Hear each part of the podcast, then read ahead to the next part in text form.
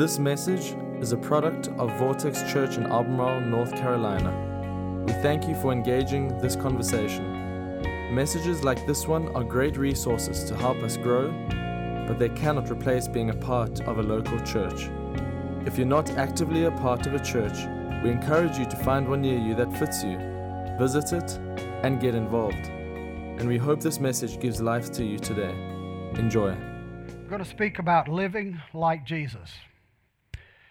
What if someone would were to come up to you and ask the question, How do I live like Jesus? What kind of answer would you give to them? I have this thing that I say to people a lot of times when I'm saying goodbye. I'll say, Now remember, be good and do good. And that's a good summary of what it means to live like Jesus, what it would look like to live like Jesus. Be good and do good. Because after all, it is said of Jesus in the scriptures that he went about doing good. So that's one thing, and then the other one is just being good. He was he was righteous, he was without sin. So be good and do good. But that's the framework. We'll spend the rest of our lives filling in the blanks and doing the specifics of what it looks like and what it means to live like Jesus. So that's where we're exploring today. That's where we're going with all this. And so, um, the first thing that I want to talk about is to love like Jesus. Now, God is love. Jesus was the God man. So that, I mean, this is not rocket science here, is it? This is very simple, down to earth gospel. Love like Jesus. How did Jesus love? For one thing, his love was radically different. Radically different. Those two words, a radical kind of love and a love that is different from any other kind of love in the world. The Bible speaks of an unconditional love. The word, the Greek word for love is, as I'm sure most of you know, the word agape, which means you love without condition. You love no matter what. And so that's the kind of love that Jesus expressed, and that's the kind of love that he, that he lived.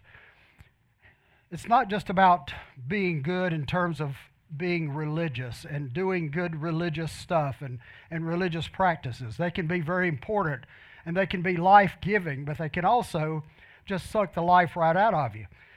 And even 700 years or 600 years before Jesus, there was a prophet named Isaiah. And in the very first chapter, he's speaking for God because the prophets always said, Thus saith the Lord.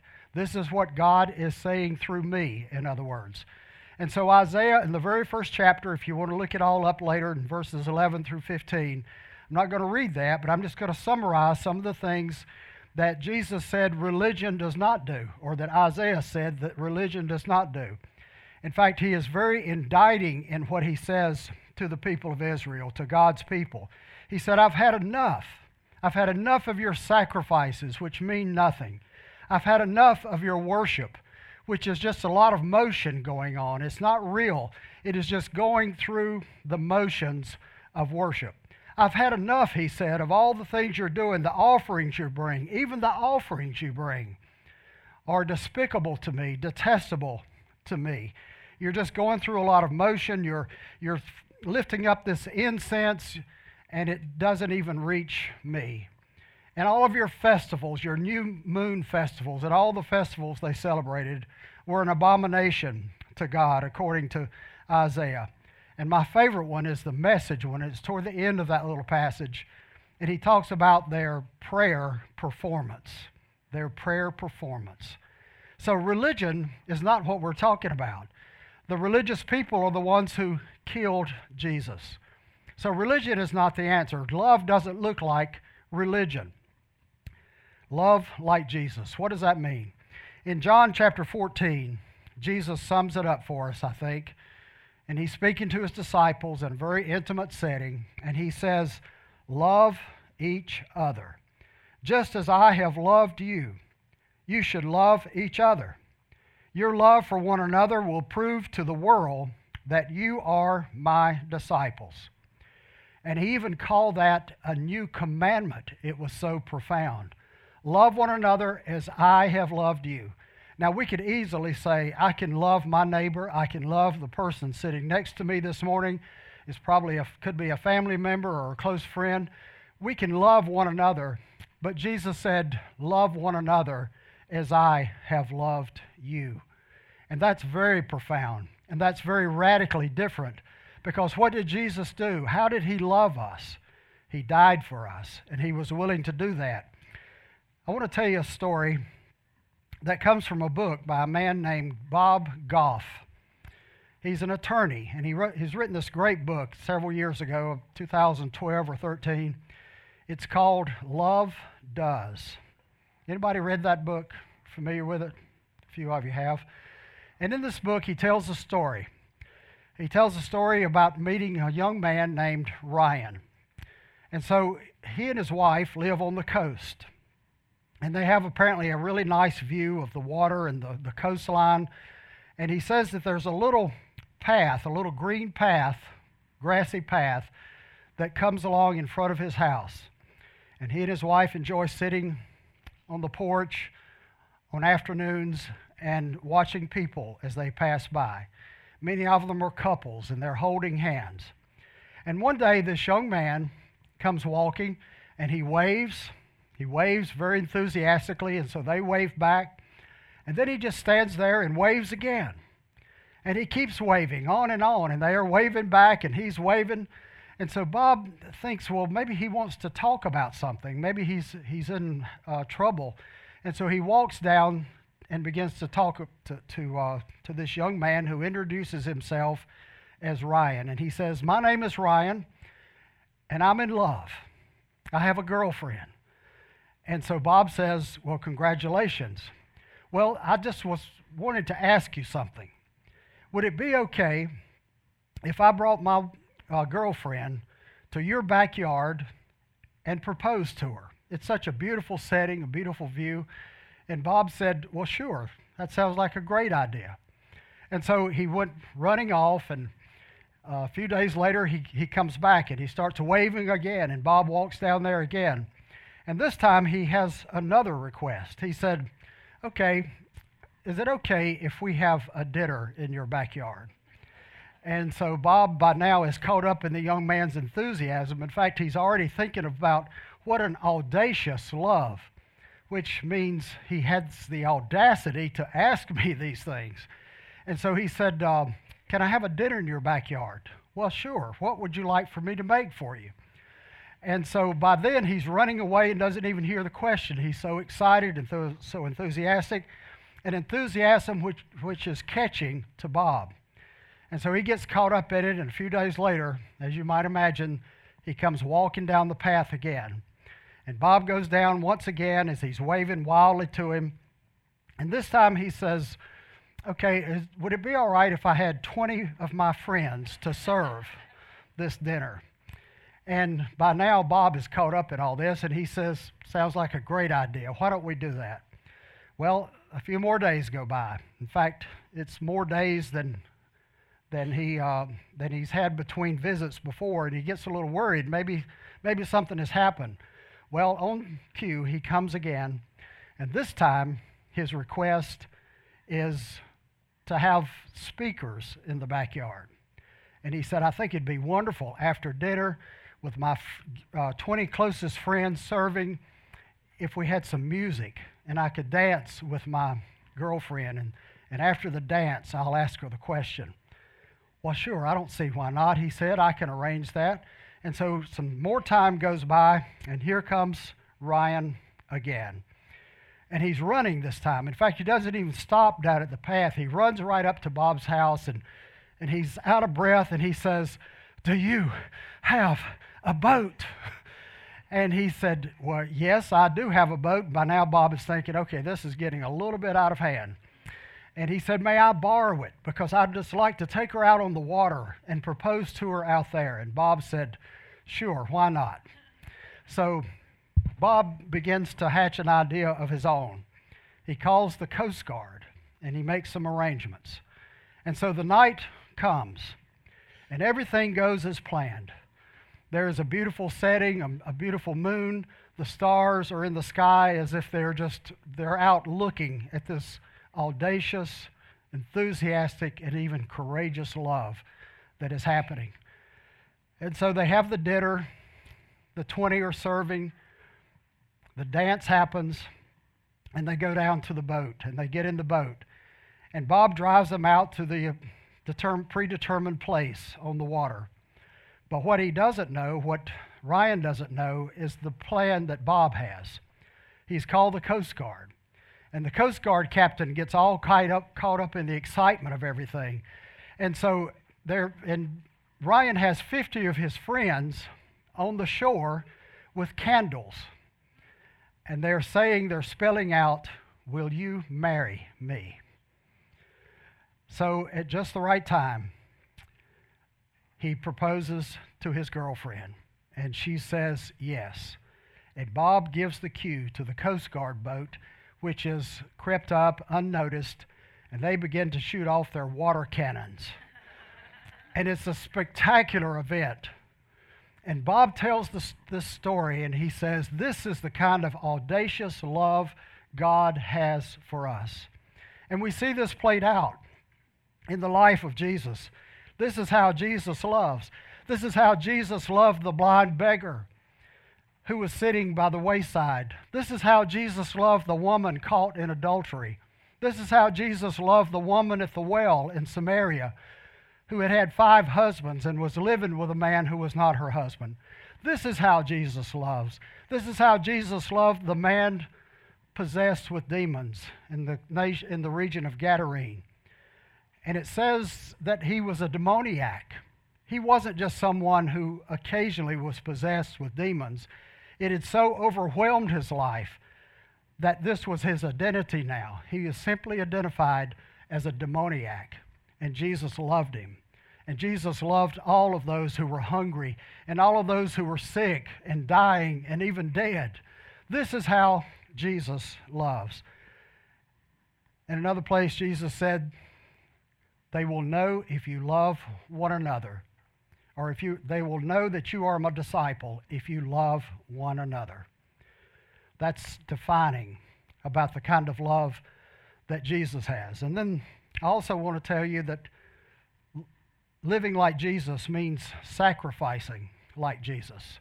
Sacrifice like jesus. We know that jesus paid the ultimate sacrifice so that our life could be forever that the penalty would be paid for our sin that's the big sacrifice. But Jesus says to us, if anyone comes after me, let him deny himself and take up his cross. What comes next? Daily. Take up his cross daily and follow me.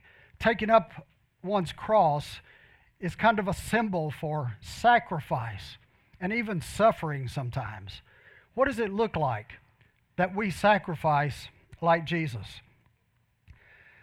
in Matthew chapter 20, verse 28, Jesus says, For even the Son of Man came not to be served, but to serve others and to give his life as a ransom for many. Let's think about that word ransom for a moment. You know, in movies, ransom is what the kidnappers ask the family to pay for the one who has been kidnapped so that that person can be set free. And of course, they always say, whatever you do, don't call the police. That will be tragic if you call the police. Well, almost invariably, they call the police, right? Or, or someone tips off the police, or the police find out. In Hawaii 5 they always find out somehow because they have all these listening devices, right? And they're able to, to listen to the voice of someone 50 miles away. It's incredible. But anyway, it, it's a ransom, or ransom is payment someone paying the price to release someone from bondage or captivity. A perfect thing for Jesus to say because he would give his life as a ransom, that is, to pay the price for our sin, so that we might have life in all of its abundance, which includes life everlasting. So that's what Jesus says that it's like to sacrifice like him to step in and rescue someone who is in bondage. To tell you a story about a young man we have come to know in Roatan, Honduras. His nickname is Blanquito. He's 22 years old. We have known him for seven or eight years now. He's, he's one of the, the people, one of the young men who started hanging out with us when they were 13, 14 years old. We called them the street boys because they lived practically on the street. They had a, a, a little shack to sleep in at night, but they just lived on the street. And when we were in town, they would all come to where we were staying. And we would give them things to do, we would feed them. And so Blanquito is one of those boys who is now a young man. Unfortunately, life has not been very good for Blanquito. He doesn't have a job. He's had a couple of jobs, but he not only has trouble getting a job, he has trouble keeping a job. Some of it is his fault, but it's part of the economy and part of the way things work down there.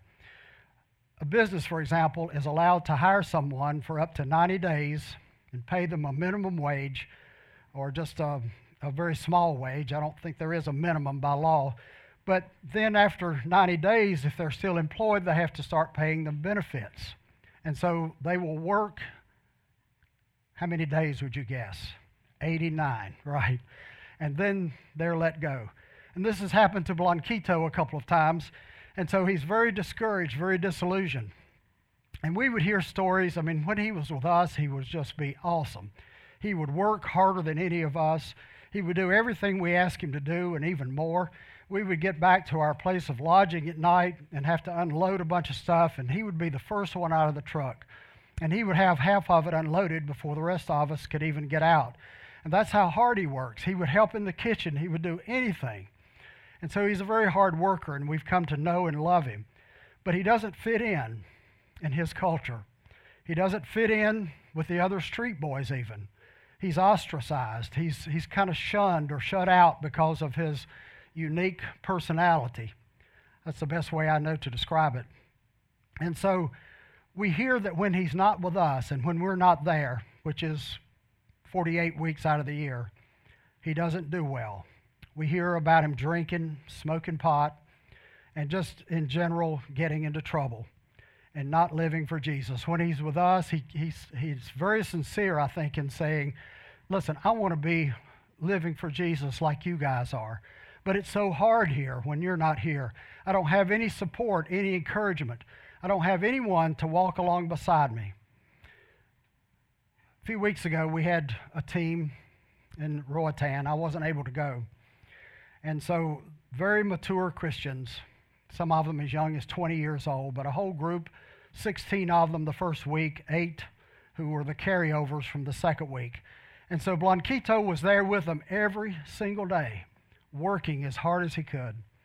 But toward the end of the week, on Friday, when they were to leave on Saturday, he posted a photo on Facebook. And it was, uh, and I saw it on that Friday afternoon and it was a picture of Blanquito sitting by himself on the beach. They had had a half a day at the beach on the last day. And so he was sitting there, and he's all alone, and he's surrounded by sand. And he has on a cap. You can barely see his face, but you can see his big smile. And the first thing I thought about was uh, an emotion of gladness. And I thought, how great that Blanquito seems so happy, that he seems so full of joy and I knew it was because the team had been there not just one week this time, but two weeks. But I also quickly moved to the emotion of sadness because I knew that the team was leaving early the next day and Blanquito would be sad and he would probably go back to his old ways. Well, on that Friday night, Blanquito broke down to a couple of our team members and just poured out his heart.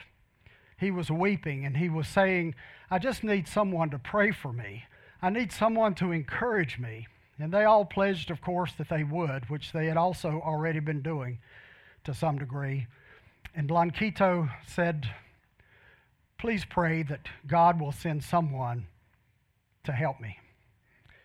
So, two of the team members called me that evening and told me the story, and they were broken themselves. They were in tears because they had such compassion for this young man. And so that was Friday night. And on Saturday night, the team was en route back home. They were in a, I knew they were in the airport in Atlanta. And I was sitting there just kind of mindlessly watching television. and an idea came to my mind. What if we helped Blanquito to find a job with someone that we know who can be his mentor, who can be his discipler? And I thought immediately of this pastor friend of mine there. His name is Pastor Javier Sanchez. And I mentioned his name because I'd like for you to pray for him, and I'll tell you why in a moment. But Pastor Javier is also an electrician. That's his trade. He pastors on the weekends or is at the church on Sundays and does what he can during the week as a pastor. But I also know him to be a quiet, gentle, kind, and thoughtful man. And I thought, what, what a perfect companion. He could be the father figure that Blanquito never had in his life. He doesn't even know who his father is, has never seen him. Raised by his mother, who raised five other brothers. And so, to make the long story short, I could tell you all the things that happened during the week to bring this along. This morning, when I woke up, there was a message, a Facebook message from Blanquito. And all during the week, we've been trying to hook him up with Pastor Javier. And Blanquito has a phone, but he doesn't always have the money to put minutes on it. He doesn't always have access to Wi Fi. So I was trying to, to communicate with him through Facebook Messenger, through uh, WhatsApp, through even a, a phone call, you know, just a normal phone call. And finally, he got the message. And I said, Blanquito, Pastor Javier has been trying to call you. And this morning he said, I've talked to Pastor Javier, and I'm going to start work on Monday morning. Now, I'd like for you to pray for Blanquito, but I'd also like for you to pray for Pastor Javier to be someone who can disciple him, invite him to his church, get him involved in the church. Blanquito is, is great with children. He, it's one of the things that he does so well with our teams. He's able to organize the children and line them up to receive shoes or, or flip flops or or shirts or whatever we're handing out. And so I want you to pray, if you would, for them. But you see, here's what I'm here's the point I want to make about sacrifice. It's easy to go on a one or two week mission trip. It's easy to go and, and do what I call just dump a blessing on everybody, feel good, post some pictures on Facebook so everybody else can see how you are doing so good in the world and then come back home and, and maybe think about them for a few weeks. Maybe think about the Blanquitos and, and all the other people that they meet. And Then not think about it again until the next year, if ever. And so it gets messy. This whole idea of sacrifice, of living like Jesus and sacrificing like Jesus. It gets very messy because God has called us not to be friends with someone for a short period of time, not to disciple for one or two weeks, but also to stay involved in a person's life. And I've told our team don't be surprised if he disappoints us. If Blanquito goes astray again, we'll just love him back and we'll stay in touch. And we're going to stay in touch with Pastor Javier. That's what it's like to sacrifice like Jesus to stay involved with the Blanquitos of this world, with those who are hurting, with those who are living in dark places, as all those street boys were and some still are. And that's how we sacrifice like Jesus. And the third one is to forgive like Jesus. To forgive like Jesus. We know that Jesus on the cross said, as he looked at his accusers and his crucifiers, you remember what he said? He said, Father, forgive them, for they do not know what they're doing. Now, I don't know about you, but I have trouble forgiving so quickly and so instantly and so completely. And here were people who were who were killing the Son of God, and he was saying, Forgive them, for they don't know what they're doing. My reaction is, Oh, yeah, they knew what they were doing. And when someone harms me or does something to me, it's hard for me to say they didn't know what they're doing because I know they know what they were doing. But Jesus was talking about their ignorance of the true message and the meaning of God. You see, they were living by law, they were living by a set of rules. And so Jesus broke their rules. They didn't know what they were doing in that sense that they didn't understand God. They didn't understand the Heavenly Father. They didn't understand the, the one who spoke about leaving the 99 sheep and going in search of the one until he found him. They didn't know the story of the Good Samaritan until Jesus came along and the, the tremendous implications of such a story. To love like Jesus and to forgive like Jesus and to sacrifice like Jesus. When I was a pastor, and every church has one or two people like this, there was a man about my same age, and it started early on in my ministry. He became what pastors like to refer to as their perennial adversaries. You know, the, the person who is always causing trouble about something. I'm sure there's not one here or any here, but some churches do have them. And so this guy had all kinds of reasons why he didn't like me. And I would hear from other people. And some years later, I was able to confront him about that because he was talking about me in the community. He was saying things derogatory about me, not fact, but opinion, and probably may have been some truth. I don't even know what all he was saying, but he just did not like me. And one night this week, Monday or Tuesday, I was laying in bed reading, and I must have read something about forgiveness. And I thought about this man. And I thought, I'm not sure I have ever really forgiven him. He never said to me that he forgives me or he never apologized to me or anything. But that doesn't, that's not a prerequisite for forgiveness, right? But I felt like I still had some hostility toward him because every time I think about him, I have hostility toward him. And so, so I lay there and I started thinking about a lot of things and you know, we talk about random acts of kindness. You know, you just go out and do something for somebody randomly without thinking about it, without any uh, think, thought of anything in return. And I thought, what can I do as a random act of kindness for this man? And everything I would think about, I would think, well, that sounds a lot like trying to kill him with kindness. So that's the wrong motive. But I want to tell you, I'm still working on that. I'm still working on that which underscores the fact that forgiveness is not easy. To be able to forgive like Jesus is something most of us can only dream about. We cannot imagine what it would look like in our life to forgive like Jesus. And so it's not easy. It's not easy at all. In the book of Acts, chapter 13, there's a story of the early church, and they are just beginning to embark on their mission, which would revolutionize the world. In fact, Luke wrote in the book of Acts that they turned the world upside down, turned it upside down. So they were, this was the very embryonic stage of, of this whole revolution of what it means to live for God. And so it says that they set aside some men.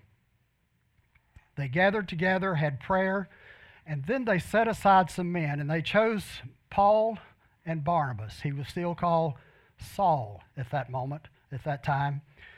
Later, his name would become Paul the Apostle. But it says in verse 13 that they set aside, or verse 3 rather, so after they had fasted and prayed, they placed their hands on them and sent them off. Sent them off.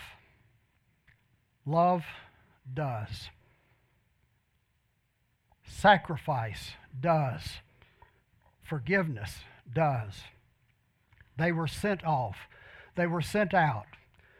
They weren't just a, a, group of men who, after that, met together for prayer and fasting themselves, but they went into all the world to share the gospel, to love like Jesus, to sacrifice like Jesus, to live like Jesus. Thanks for listening. This podcast has been a production of Vortex Church in Albemarle, North Carolina. For more information on our church, we encourage you to visit us online at vortexchurch.com.